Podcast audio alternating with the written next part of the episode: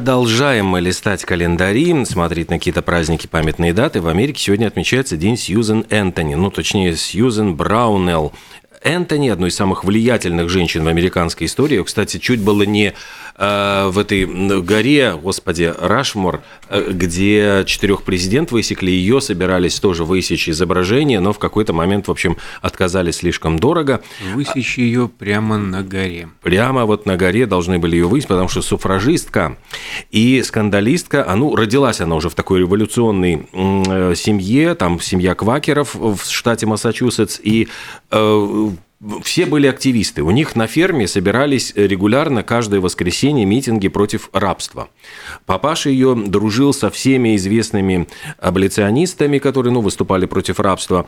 И, э, собственно, она с молодости, с молодых лет пошла вот по этой политической стезе. И говорят, что за 45 лет она, путешествуя по стране, давала 100 лекций в год, э, признана одним из величайших ораторов Соединенных Штатов. Ее лекции собирали вот в общей сложности там многие-многие тысячи человек, эм, и она оказала огромнейшее влияние на умы людей, э, ездила одной из первых на велосипедах, что считалось для женщин в 19 веке ну, просто вызывающе неприличным.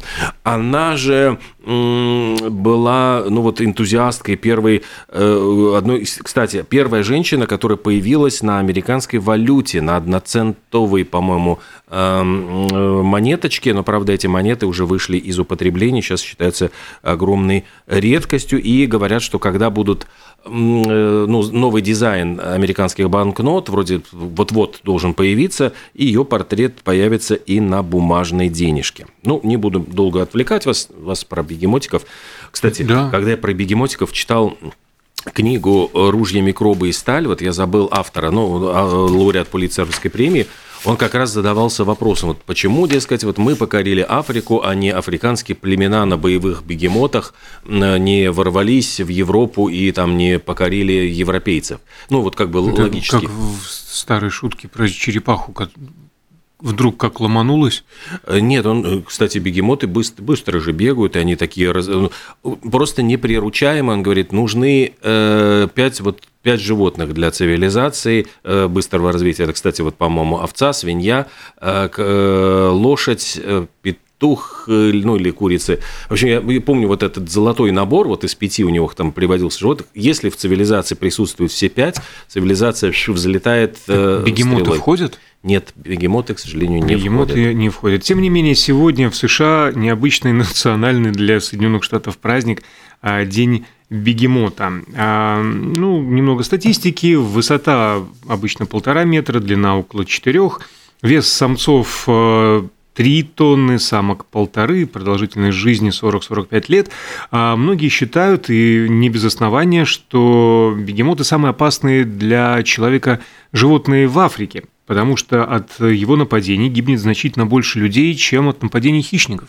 Чем отличается от гипопотама, сразу вопрос, бегемот? Или это... Чем? Ну так я спрашиваю, чем? Неизвестно. Все, с ним вопрос снят. Наука пока не в курсе. Ну, Могу сейчас покопаться, конечно, а Не, просто... светлое время суток э, бегемоты в основном сидят в водице, а с наступлением темноты выходят на сушу, где обгладывают прибрежную растительность. Потому что, несмотря на внушительные размеры, бегемоты относительно умерены в еде, и на ежедневный рацион э, их ежедневный рацион составляет всего 1-2% массы тела. Ну, вы меня действительно выбили из колеи своим вопросом. Теперь я не могу остаться без ответа. Чем отличаются бегемоты от э, гипопотамов? Ну, давай спросим, может, этот Google, в конце концов. Я думал, ты пока что-то расскажешь, а, а я... А, ну давай, не, ну, хорошо, можем давай, в прямом давай, эфире давай. Спро... давай в прямом эфире спросим Google на самом ну, деле. Давай спросим. Мы же все-таки люди 21 ну, да, века. конечно, да. Так, сейчас вот спросим, спросим и попросим. Чем отличается бегемот от гипопотама? Сейчас. Согласно источнику УЧИ.ру, они не могут ничем отличаться, так как бегемот и гипопотам – это одно и то же название самого крупного наземного животного после слонов. Просто в разговоре. Все понятно. Я продолжу. Да, Просто да. в разговорной речи чаще употребляется слово бегемот, оно короче, произошло от древнееврейского языка, обозначает животное. Прекрасно. Ну, видишь, как замечательно. А на латышском они называются Нилзиркс. Вообще кони. Про что рассказать? Я могу вам рассказать, или у вас есть продолжение? Я могу рассказать про э, День национального флага Канады. Да, потому что у меня уже с праздниками, я как бы дальше а, могу перейти. Ну, давайте помашем угу. канадским а, флагом. Очень красиво он э, машется, кстати, на ветру на здании посольства в Риге на, на Базницус. Особенно в ночи угу. отбрасывает тень на церковь. Так а, очень романтично выглядит. А между прочим, а, утвердили его всего лишь в 1965 году, относительно а недавно. А относительно велись дискуссии, рисовали макеты различные. А вообще исторически первым флагом Канады был Георгиевский крест. А, его установил на канадской земле итальянский мореплаватель Джон Кабот, э, который служил в английском флоте. И вот впервые, впервые достигший побережья острова Ньюфаундленд, это произошло в 1497 году, водрузил этот стяг. Но спустя буквально 40 лет на полуострове Гаспе были установлены французским мореплавателем Жаком Карсе флаг Франции с геральдическими лилиями, конечно же. А в начале 17 века в Новой Шотландии как была основана первая британская колония, здесь стал использоваться флаг Великобритании. Когда объединились все британские владения в Северной Америке в единый канадский доминион Британской империи, а это было в 1867 году, возникла необходимость в отдельном национальном флаге – и э, вскоре им э, начал служить э, стяг, который назывался Red Design – красный морской флаг с изображением герба Канады в правой части флага Великобритании Union Jack по всему полотнищу.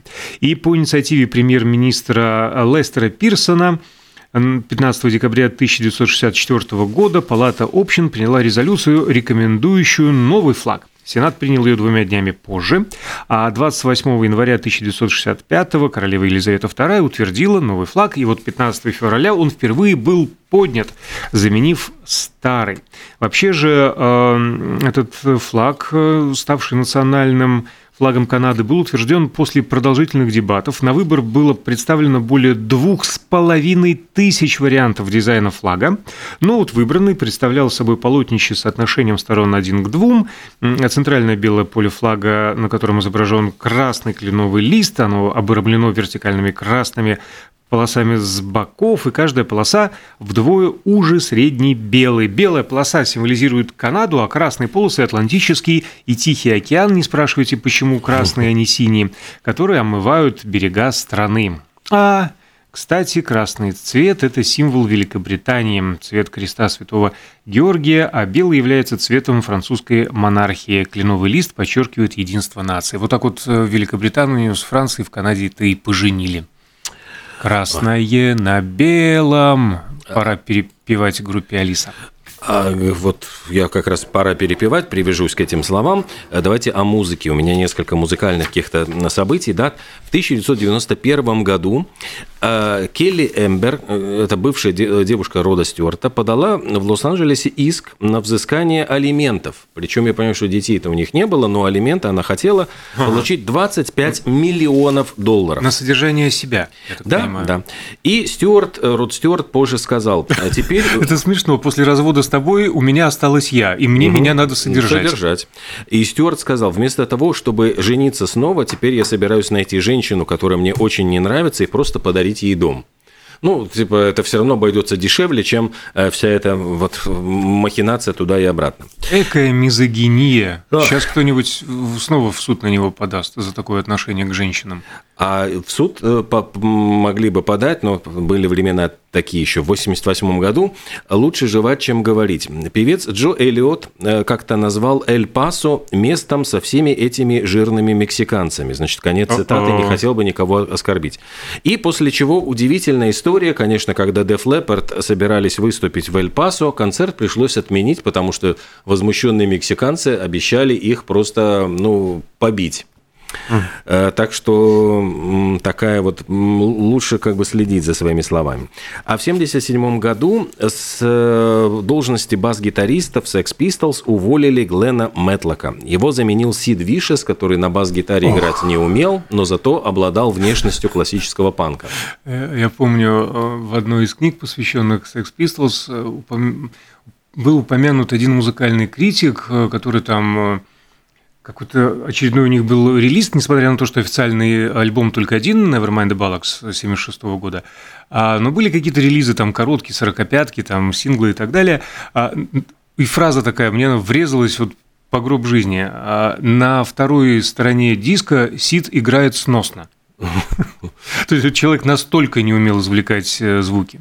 Э, так говорят же, что даже на студийных записях его вообще нет. То есть он на сцене играл, его просто отключали, э, а потому что он сбивал э, всех остальных музыкантов своей игрой. Его просто отключали, он просто, ну, ну терзай гитару для публики. Да, а по большому счету, да, он в истории Sex Pistols, ну, кроме того, что а, кроме Джонни Роттена, а, а кто еще? Роттен Давишес, mm. но исполнял роль такую, как Олег Гарков Аркуша в аукционе. Mm. Человек, который просто прыгает по сцене, делает лица с какими-то там побрякушками, но не поет, не играет, так, присутствует. Шоумен. Он везде и указывается, Гаркуша. Шоумен. Но ты знаешь, вот Глен Мэтлок, за что его уволили, говорят, что, значит, официально его уволил э, ну, Малькольм Макларен за то, что Мэтлок любил Битлз. Якобы это была официальная причина вот его. Что ты за человек? Ни дня без Битлз. Вот все равно хоть как-нибудь, но упомянешь. А после того, как Глена Мэтлока выперли, значит, с Sex Pistols, он сформировал коллектив Rich Kids, пошел на э, конкурентам э, компании EMI Records, э, которые были, ну, Sex Pistols ничего не подписывали, наоборот, их выгнали, и скорешился с Мич Юром. Я поразился. Вот mm-hmm. этой Rich Kids вокалистом был будущий Ultravox и, ну, солист, много сольных вещей выпустил выпустил. А самое поразительное, что с Сидом Вишесом потом они вместе участвовали в коллективе Vicious White Kids. То есть они ухитрились еще и вместе с Мэтлок, с тем, кем его заменили, вот не держи зла, вот как бы затем. Но, правда, у Вишеса была очень быстрая какая-то жизнь. В 78 году он же уже и покончил жизнь самоубийством. Ну, там, ну, как это, или ну, передоз, или, в общем, Странная многие... история, да. да. Официальная версия овердоз. Вот. Причем считается, что наркотики ему в тюрьму принесла его же мама. Ну там живут же люди вот из рубрики. Но как он все-таки восхитительно перепел My Way. Это, я считаю, вершина творчества и его, и всех Группы панков. Sex Pistols. Да. Нет, это, это, это сольный был Вишес, а, это сольный? не в рамках Sex Pistols. Сегодня поговорим о культуре. После панк-рока поговорим о культуре. 15 а февраля 1717 года, такой вот был 1717, 306 а лет назад в России вышел учебник «Юности честное зерцало». По указанию Петра I это было пособие по воспитанию и обучению светского юношества – а учебник, э, полное название которого «Юность и честное зерцало» или «Показания к житейскому обхождению», собранное от разных авторов, состоял из двух частей. А первая включала азбуку, цифры и духовные наставления. Ее можно считать одним из первых пособий по обучению гражданскому шрифту и арабскому написанию цифр. А вторая – правила поведения содержала, которые отражали основные принципы а, дворянского общества для молодых отроков и девушек дворянского сословия. Причем молодому дворянину вменялось учиться иностранным языкам, фехтованию, танцам, э, верховой езде, а, а также приписывалось послушание родителям и старшим. А девицы, э, им должно было учиться смирению, трудолюбию, молчаливости, ну и также с почтением относиться к родителям. И э, уделено в книге было внимание также правилам поведения на государственной службе, за столом, при общении с другими людьми. В 1971 году э, в, в прокат вышел фильм рижской киностудии «Слуги дьявола». Александр Лейманис – режиссер, затем появится продолжение «Слуги дьявола» на чертовой мельнице. Э, рассказывалось это события происходили во времена польско-шведской войны, и там горожане э, отважные защищают Ригу, осажденную шведской армией генерала Свенсона, и вступают в конфликт с отцами города, которые в тайне пытаются сдать город неприятелю.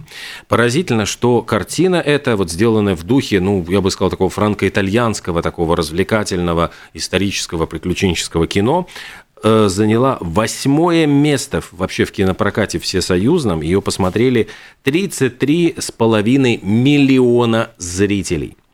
Э, изначально должен был написать музыку Иман Скалнинш, но э, он затянул, уже ленту нужно было, вот смонтировали, саундтрека все еще не было, и говорят, что э, Раймонд Паулс, к которому обратились вот с просьбой помочь, за пять дней буквально сочинил всю, mm всю, всю значит, музыкальную партитуру. Снимали забавно, что в старую средневековую Ригу в Таллине почему-то и в Калининграде. Ну, потому что про Калининград действительно странно, там ничего не да, не, не осталось с советских времен. А Таллин вполне себе более средневековый, чем Рига, однозначно. И пришлось актерам ездить научиться верхом, что, в общем, было для них достаточно сложным делом. А в этот день вообще, ну, как-то богатый на события из мира кинематографа, например, в 1994-м э, на экраны в Соединенных Штатах сначала, потом во всем мире вышел Эйс Вентура, детектив э, по, по поиску животных, э, сделавший звездой Джимми Керри, который Потому... до того был просто комиком, стендапером, отличался а, ну, деланием лиц, вот лицедеи в прямом смысле, то есть он пародировал бешено просто, не знаю, Джека Николсона до кого угодно просто лепил. И, и не только лицедей, но и попадей, потому что вот э, знаменитая говорящая задница Эйса Вентуры, она до этого был, был номер у него в этом в программе Living Color в живом цвете, где он как раз и выступал, вот, значит, как бы разговаривал задницей. Этот прием он просто вот продемонстрировал в Эйсе Вентуре. Получил буквально, по-моему, там за роль там какие-то считанные пару тысяч долларов – потому что он вообще был абсолютно неизвестной звездой. И, кстати, самое смешное, что э, собирались-то сделать изначально э, Эйса Элис Вентуру, и на роль планировали Вупи Голберг. А потом как-то вот, ну, все-таки сумели убедить, что никому неизвестный вот комик сможет э, все-таки пробить, ну, вытянуть фильм. А был э, главной звездой, по большому счету, темнокожий актер Тоун Лок, которого сейчас очень мало кто помнит и знает. Э, но они были вот карифанами с этого Living Color. Ну, а Шедьяк, вот э, режиссер, ему нужна была просто хотя бы какая-то вот в титрах имя, которое знают зрители. И вот на тот момент Тоун Лок был сам самой известной звездой, хотя сейчас это кажется абсурдом. А вот. Еще говорят, что а, там было много всяких внутренних шуток. Эм, у Джим Керри всунул туда в сценарий, значит, э, мистера Шикаденса, это, значит, э, арендодатель, который все время этого Эйса Вентуру гнобит. И оказывается, когда он был в детстве, рос там в многоквартирном доме, и этим, этим домом управляла компания Шикаденс Brothers. То есть вот э, он им такой приветик передал. Также Джим Керри э, добился того, что вклеили в саундтрек э, Cannibal Corpse. Угу. Вот это ему там очень чудно нравилось, эта группа, почему он уговорил и уболтал а еще э, говорят, что как раз-таки, когда Джим Керри рассказывает, что как, как, как-то мы ужинали с Энтони Хопкинсом, и он рассказывал о том, что э, в культ, для культовой роли Ганнибала Лектора он э, использовал э, рептилию, вот, чтобы, ну, то есть он как бы подглядывал именно за ящерицами, вот как они себя ведут, не моргая смотрят, а э, тут же с восторгом Джим Керри говорит, а я, говорит, для роли Эйса Вентура использовал попугая, и вот, дескать, говорит, заслужил одобрение. Хопкин говорит, да, да, вот молодец, типа вот а, настоящий актерский метод. То есть ну, вот Джим Керри приводил, О, я все-таки, вот считайте кривляк и кривляк, меня сам Хопкинс похвалил. Говорит, такой же метод использую. Ну и, конечно, были все уверены, что фильм провалится в прокате, потому что такая э, ну, омерзительная комедия с таким низкопробным юмором, с такими шутками ниже пояса. Были все абсолютно уверены, что фильм просто вылетит в трубу, и вот когда он стал хитом, он же собрал там 75 миллионов при бюджете в 15. То есть это был вот на старт Джима Керри. Ну и актера. были же еще продолжения. А ну, да. четверть века назад на Берлинском кинофестивале состоялся первый показ черной комедии братьев Коинов «Биг Лебовский». Да. Вот уж восхитительная фильма. Чё, да, фильм провалился в прокате.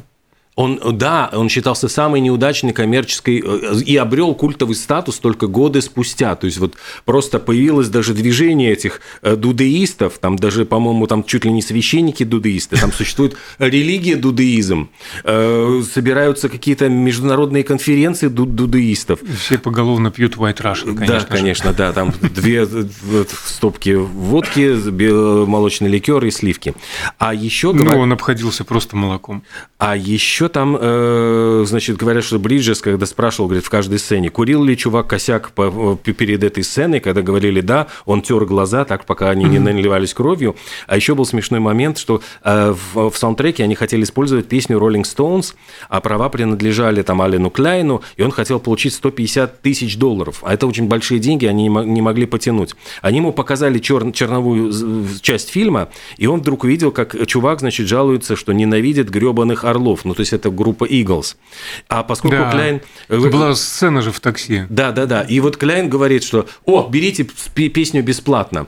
И э, Бриджес потом, значит, говорит, я однажды столкнулся с, с Гленном Фреем, солистом группы Eagles, и он мне припомнил эту строчку, говорит, я не помню, что он мне сказал, но я помню, что я как-то очень сильно напрягся. Но я помню, сейчас... как он на меня смотрел. Да, да втащит сейчас. Нам показывают, да, что уже пока нам не врезал наш звукорежиссер, пора нам делать паузу. Сделаем паузу, после которой у нас э, гость. Да, Виталий Манский. Виталий Манский. Поговорим о, во-первых, о премьере нового фильма, посвященного э, войне на Украине, и фестивалю Ардукфест, который начнется в марте.